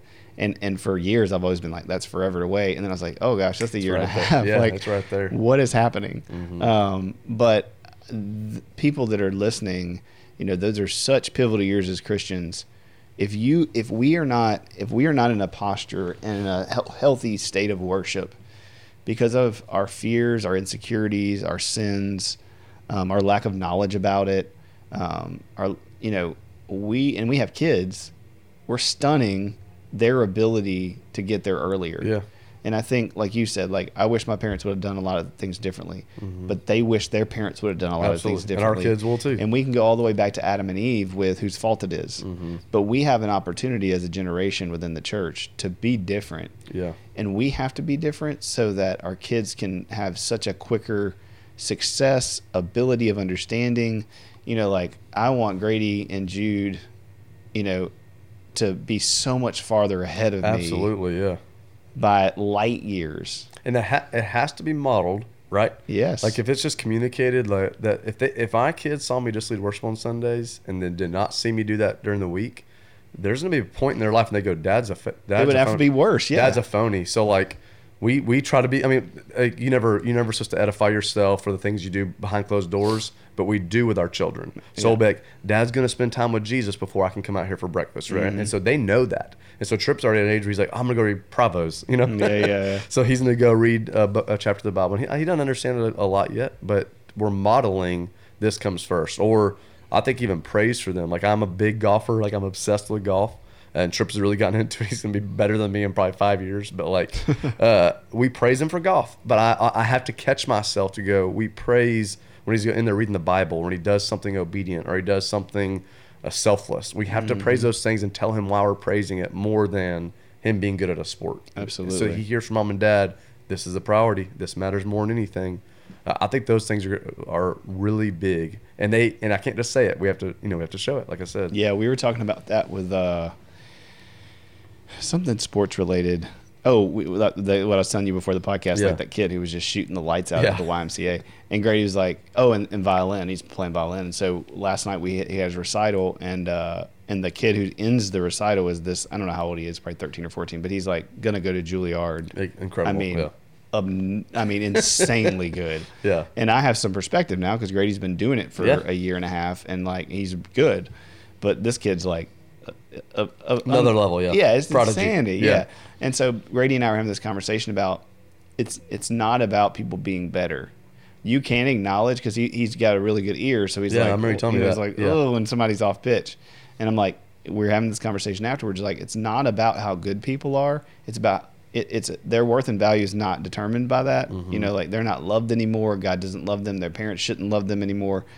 It's okay to acknowledge that there's better and worse and, Yeah. and quality, um, but that's not based on anything but who they are. Yeah, you know, like people sure. are going to have different skills at different levels, and so you're trying to have these conversations with a six year old It's tough. but it's a total different philosophy than you got to be the best. Absolutely. You're gonna you're gonna do this every day. You know, you're gonna win. You're gonna be You the be a top. college athlete. Yeah, yeah. I mean, just all that stuff, and so it's just so insane being a parent and looking, you know, at worship and having this talk that we're having today, and and seeing how polarizing that is Mm-hmm. to the world For sure. and to what people are even in the church taught to be like and live like and Yeah. it's I, I don't even want my identity for my kids to be known as a worship leader. To be completely honest with you, like I don't know, I I haven't conceptualized this a ton, but like I'm, I want them to be like he's dad and he loves Jesus. exactly Like that is so much more important to me than the, my title or whatever. I mean, yeah for they sure need to see Jesus and how I talk to their mom, uh, and when I mess sure. up talking to their mom or talking to them, like, and I and that my example is what matters. Yeah, Grady. we were laughing the other day because Grady, you know, I'm not, I'm not a big yeller or anything like that, but I, I have my moments. But he, uh, because of that, anytime I get firm or raise my voice, he, he's like, "You're yelling at me," and so JC, he was like, "Got I'll show you. Yeah, yeah. So we're in the bed, and I was like, I said, "Buddy," he was crying and upset that I that I yelled at him, and I'm like. I didn't yell at you, and he's like, "Yes, you did." And I'm like, so I was like, "Look, at, I'm gonna, I'm gonna pretend." And so I like, I didn't yell loud, but I Yeah, got yeah. my voice real aggressive. Yeah.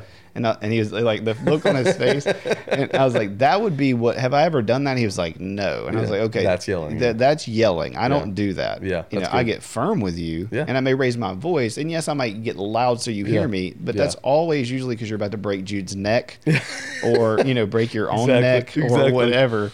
Um, but it's it's their little innocent perspectives, man. It's just so funny, but it does. It teaches you how to how to help them see God, how to help them see your identity is not in being Clint Davis counseling, Mm-hmm. being a therapist. It's being dad. Yeah, I asked him what the other day. You know, you can always ask your kids to know the truth. I said something like, "What do you do for work or whatever?" And he was like, uh, well, "He had my hat on and my shoes on. You know how they do that, and then they're like, Oh, yeah. they start acting Yeah. like you."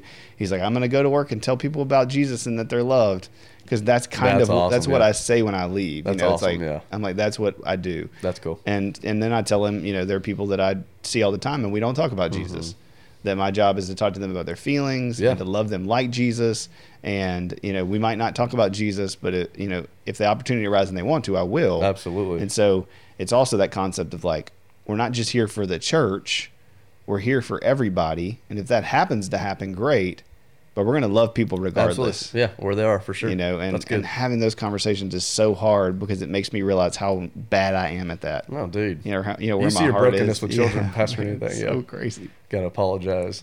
absolutely absolutely i mean uh, yeah the apology thing with your kids if you don't do that please do yeah, and I don't do it all the time, but we do it for sure. Oh, for sure. And you're you're you know, Jason and I were just talking about uh we have this is actually Kata maybe the indescribable Bible and it's like science mixed with like so we've been trying to do those, but That's man, cool. we've really stunk it up lately. I need to get back on my That's Bible tough, study. yeah. Uh, we, yeah, oh, by- with yeah, we have little. Uh, I, just want the Bibles over there. We have little like you probably have them like the more children style Bible Yeah, stories. sure. Tinley's really getting into those right now, so that those are good. So we we don't do it every day. We have a goal to do it every day. So I'll be real. Uh, we want to do those every night before they go to bed, and we try to. Uh, our mornings are just chaotic, but we try to.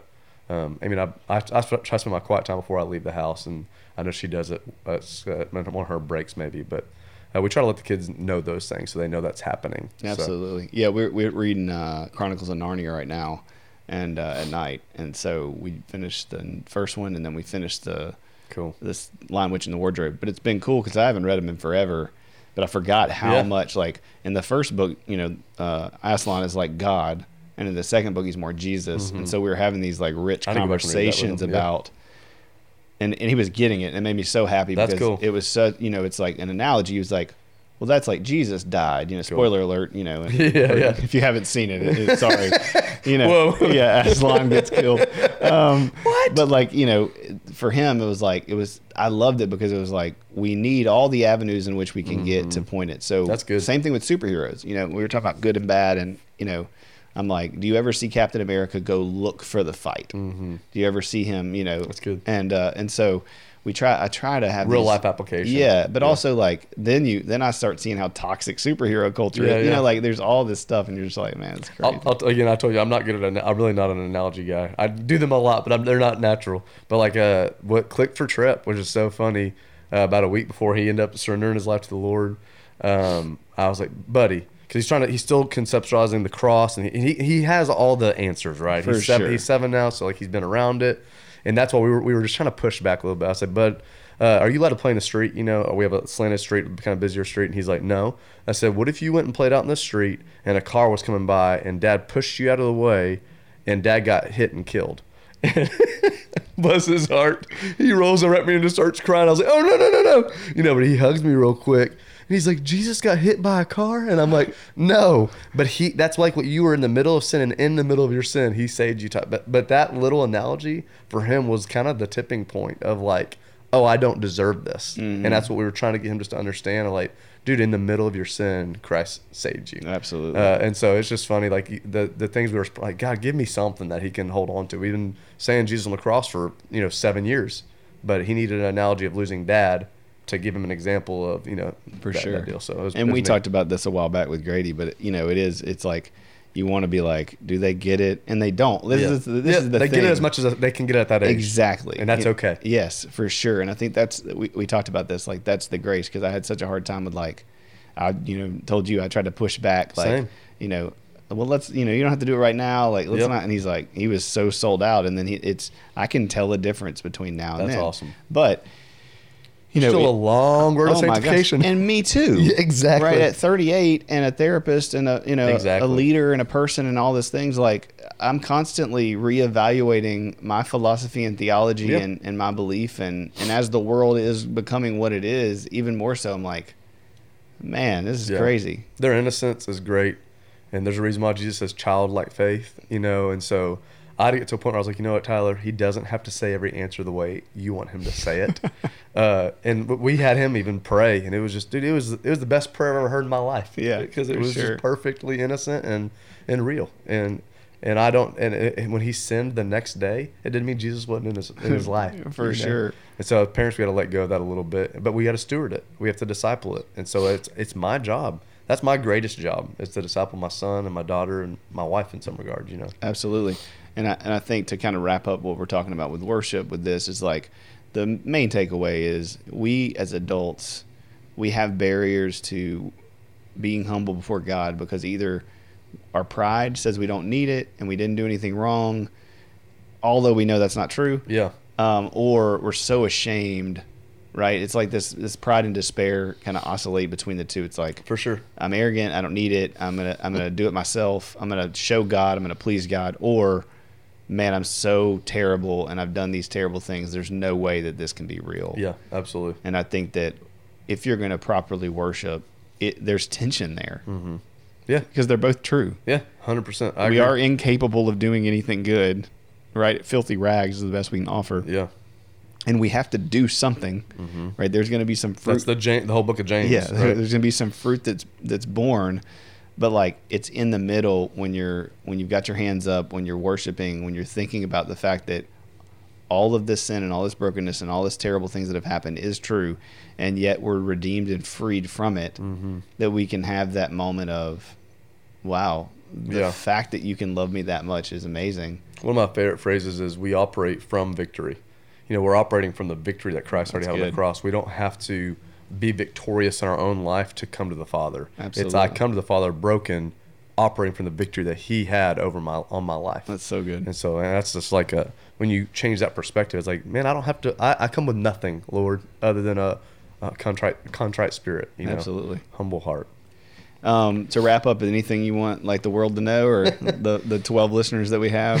hey, twelve listeners. What did you want to? Did you want to uh, touch on the Hillsong Bethel stuff? Oh, yeah, we not? can. Because I know a lot, minutes. I know a lot of people ask about that. Yeah, yeah. So I asked Tyler uh, before, you know, before we got on here. I don't want to like offend anybody, but recently there's been some kind of argument and, and debate in the Christian circles, which I hate that it's public that that happens because I feel like that should be a very private conversation. Mm-hmm. But um, some people, which and it, and it might not be specifically, we don't have to call out Hillsong or Bethel or whatever because I listen all Yeah. I listen to their stuff and love it if it's sound. Um, but Sound what, doctrine. Yeah, so some people say, "Hey, we can't play those songs because the church itself, the body, we don't believe in their theology, although the the songs are soundly doctrine. uh, Some, sound- yeah, some, most, of them. Yeah, maybe, yeah, So what? Uh, well, my, my first thoughts because this is uh, the reason I even brought it up then is because this is a I've been asked this, and not just Hillsong or Bethel or Elevation or whoever it is, but uh, questions on theology of worship and even hymns verse contemporary song and praise song. Like the definition people have are kind of hilarious if you really boil it down. But it's like, what do the lyrics say? That's what I love about Pastor Chuck. He's like, if the lyrics are edifying to God, we're good. You know, he's never like, who wrote that song? And so my first thing I'll tell people is yes, operate with wisdom, operate with caution. Those are good things. Um, use discernment when looking at that stuff. Um, the the the defense I've kind of always given, like uh, this this was a public thing. Well, I don't even say the name of the guy, but there was a worship pastor years ago, a pub, public announcement he had an affair. Uh, and I remember everyone was like, oh, take his songs off the radio. We're done with him. Okay. Don't sing his songs anymore. And I wanted to scream to the whole world, stop reading the book of Psalms. We cannot li- listen to anything that David wrote anymore. You know, it's just like, because that's what they did to him. And I'm not saying the sin matters and there needs to be conviction, there needs to be repentance. But that's between him and God and his accountability, those in his life. When you throw out at the entire um, artists are the all the songs because of their sin, none of us are qualified. Yeah, including sure. David, King David. I mean, Right. I know it's been said before, but we missed that. The man after God's own heart, murdered, had an affair, like everything. And so, if we're going to read the book of Psalms, and we're going to, which is one of my favorite books of the Bible, I'm a worship leader, right? Um, so I think we got to be careful to go. One person from Bethel maybe has poor theology, or maybe even some people think their pastor has poor theology. I'm not. I'm not going to get into all my own personal No, opinions today. sure.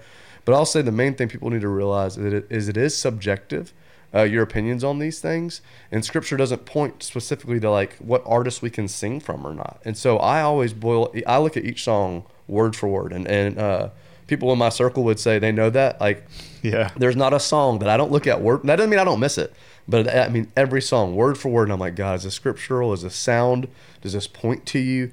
And I understand the argument. Well, what if they listen to that song and then they go follow so and so? So we need to be careful. I try to in- introduce songs always. Hey, this is why we're doing this song. This is what this song means. This is how it glorifies God. This is not to glorify the author who wrote this. Yeah. Um, and so it's really important that we teach people that and they don't get stuck on uh, who the actual artist is. On top of that, uh, it's a reason, like I, like I said, I told you, I've been writing before I did music with hip hop and all that stuff. And so uh, I've had a conviction even in November of this last year, like I need to start uh, writing more songs for our church. And you know what? They don't have to be as good as Hillsong because I don't have probably all the, the resources they have, but they might be better than Hillsong for our church because and this is uh, I would say this to any worship pastor or pastor.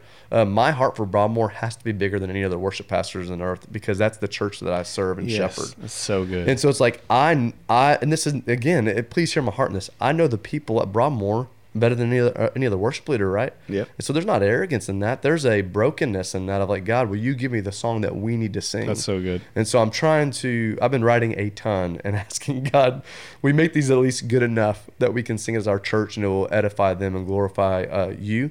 Uh, I'm not getting any money off of it. It goes to the church, like all those Yeah, for things, you sure. know. Well, and you guys did that with the Doxa Yeah. album. What was that? Three years ago. Uh, I am yours on Yeah, yeah. And the reason I, it's on iTunes and I don't get anything out of it, it goes to the church. But yeah, people- yeah. But I will say it's a, it's an awesome. I mean, I love the CD. I still sing so many of the songs, Cool. and was so proud of you, you know, for putting it out. But I also was more proud because I knew your heart, and I knew that you know, very good biblical sounding songs. And that's why on every song there's like a scripture tied to it, so people realize you know where it came from. I think your point that you made was perfect because um, that's what I say so many times when people ask me to speak on sexuality issues or, or even trans issues or whatever. I'm like, I'm not going to say that from a podcast or from a public forum. Like we're doing a thing with the YMCA in the next couple of months on parenting and mm-hmm. talking to your kids about sex and and healthy touching and all these things Yeah. and protection, which anybody, no matter what denomination, religion, needs to know these basic truths. But when it comes to what worship song to sing for your church, you got to know your church. Yep. When it comes to how do I talk to my kids about these these hot button topics, I got to know your kid. I got to know your family. I You got to know just your do a background. statement. No, because all those circumstances are so different. Yeah. And to say, well, this is how you should talk to your kids about, you know, this issue, you know, is like, well, that I don't know your family, so- Right. but You turn the microphone off at Dennis, I'll tell you exactly how I feel about every one of those bands are one on one for sure. you know, but that's because we have trust, and I think there's the, that's the problem we've gotten into with these kind of conversations, and I'm glad we're having it. You, I mean, how you said it was perfect, and I knew you would say it that way, or I wouldn't ask it for you. uh, but but seriously, like that's the point. Is don't get into those debates from a everybody should do this. No one should sing Bethel. There's some subjectiveness to yeah. yeah, it's like, well, we don't know that. Yeah. maybe your church should. Bethel, uh, if- just so everyone knows, Bethel has like tons of artists under their label. And Oh, absolutely. And some of them are incredible, godly people. And so just to throw them out because they have the name Bethel, but that I mean that's dangerous. Or not? That's just it, it But kind of that's humanity. Yeah. we just we just so blanket want to throw everyone out. And I'm like, dude, there's some of the best songs written came from them. Uh, yes, I, again, use caution, use wisdom, use discernment. And if you if your church, honestly, if your church says we don't play Bethel, or I'm like, great, don't, that's fine, but don't condemn someone because they chose a really good song written by one of sure. them. Um, you know, It goes both ways, right? Yeah, it's like you yeah. can't be all or nothing. You can't say you should never do it, and you cannot say everybody should do it. Absolutely. it's no problem. At all. absolutely, yeah. Yeah, it's good. All right, man. Yeah, that's pretty. That- we could we could we could get into the weeds on that one. So no, that's for it. sure. Anything else you want to talk about, or Uh, my last thing would be just to tell if I was on other worship leaders, just to uh, there's a lot of church hopping that happens. Uh, worship leaders are, and youth guys normally move every year and a half to two years. So my encouragement would be to stay put if you can. If God, called, I mean, God called us somewhere else, we would we would go 100. percent But we might use that card a little bit too much to climb the ladder, and that's why I love our story of being where we were at such a large church to come to Broadmoor. It, there wasn't a climb the ladder. It was in a the world's eyes, it might have been going down. But like I said, it's been everything opposite of that. Uh, remain teachable, a teachable spirit, dude. As you know, it's just like when you're around someone who's got it all together, uh, is dangerous. And so we, we, we got to remain teachable. I think worship leaders need to be extremely teachable, humble, uh, and steadfast in the position God's put them in. absolutely, yeah. Ask questions. Find other guys that are in in your area, your field, and Yeah. learn from them. Yeah, I mean, it's always dangerous when you when you have that person who never asks a question or needs help. Or exactly. yeah, we joked about that in staff meeting because one of the new therapists was like, uh, I didn't feel like I could tell, you know, because I was asking like, I have this case, and I, you know, Yeah. and it's like, man, I learned so much from everybody constantly. Yeah. you know, And people and- younger than you, older than you, all oh yeah, we have so many different perspectives. So For sure. yeah, you're right. Just keep that humility, um, and I think God honors that, and will will. So many, I think, so many people their their view of success is so skewed to this e- external need for Mm-hmm. success and what the world looks like. But I think, like you know, having peace in your heart, having a peace of mind, having a good community. You know, no, like I mean, we live in Shreveport, Louisiana. People can hate on it all day. Mm-hmm. They can say this is not a place I want to live. Dallas, California, LA. I mean, I lived in LA for a while. Like, yeah, be, There's some people here like I've never experienced. yeah, yeah. This week was really incredible to see uh, people going out in the streets, picking people up, turning their water off, Yeah. bringing them water. Um, you know, using their own machinery to scrape up snow and make sure people could get somewhere. I mean, four by four drivers going to the doctors and ER places and bringing them through the snow Yeah. and through the ice. It's incredible. I mean, it's it's a great community. It really is. And uh, and it was very encouraging. Even though last week really sucked without having water, you know, it was very encouraging. Snow in the toilet. Yeah, to remind people that like all of us have a role to play in ministry. All of us have a Oh, role to play in worship. if you're a follower of Jesus, you're a minister of the gospel. Absolutely. I'm not, I would just say, yeah, I've said it probably a few times, but if you don't have personal worship, you cannot have public worship. Absolutely. People need to remember that, and that especially if you're going to be leading others to the throne of God. It's good, man. That Well, I'm so thankful for you to come on here, man. This was awesome. I hope it Yeah, helps dude, people, and I like you got your uh, J's on it. I always represent the. Jays. Yeah. Dude, I, I've tried, and I, I still have. I got some shoes like you got, but you look so much more slick when I wear that. I feel so. I, people don't. Oh, I'm sure. I just feel awkward. Or, like last week during the snow apocalypse, I had on. a. I got some like hunting cowboy boots. Yeah. And I put on jeans and like a, I have one Carhartt. Is it Carhartt? I don't know. The the hunting brand. I don't have Yeah, whatever. Carhartt. Yeah, but I pro- but I wore that and like I had so many comments like, "What are you wearing?" I'm like, "This is why I don't wear this stuff." Like Exactly. So this is this is me. No, I, I I love- love the Jays. I love it, man. Yeah, I would feel so. Uh, I, I remember when I started working for the Hub. Uh, it was like seven years ago. I bought these like gray jeans. Yeah. You know, and because I was just around them all the time, and they all dress like you know Yeah. young adults, all Yeah. black, gray jeans. For sure. You know, trendy stuff. Yeah. And I'm always like preppy therapist type, you know, dress. But- when I'm at home, I have jeans and a t-shirt on, or Yeah, this. yeah. Like that's it. But JC's, couldn't- we finally threw them away. But she was like, I never You wore them because I would never. she would make fun of me so much. Yes. And I bought this pair of uh, this other pair of shoes that uh, they're similar to shoes that you wear sometimes. They're Yeah. just casual, like. And she's always like, "Those are too cool for you." like, just totally makes fun of me. And That's so great. wrecks me, and I'm like, Dude. I'm wearing these shoes. Like, I wore them to our vacation or Yeah, whatever. and dude, she's rock like. She's like, "I- God, I hate those The, shoes. the funny thing is, like, I, I probably I might eat my, eat my words, but I might have on J's when I'm 60. Yeah, and for sure. like I stopped being cool so many years ago that I'm like, this is just my style. I'm just being me. No, for sure, man. I'm gonna show up in, in slacks till I die, I guess. All right, man. Well, I love you, buddy. Love I you bro. appreciate you. Uh, Thank you for doing this. Thank you for having me very much. It's been fun. Oh, talking absolutely. With you, bro. Um, if you're out there and you're listening, uh, this is podcast number 20. Um, please subscribe on our YouTube channel. Follow us on Facebook. Go to our counseling page. Like it. You know, all the things. You know what to do. Um, God bless you guys and have a good week.